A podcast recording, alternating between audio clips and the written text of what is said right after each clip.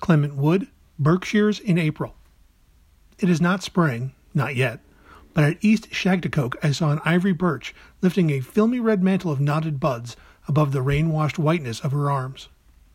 It is not spring, not yet, but by Hoosick Falls I saw a robin strutting, thin, still, and fidgety, not like the puffed, complacent ball of feathers that dawdles over the cidery autumn loam.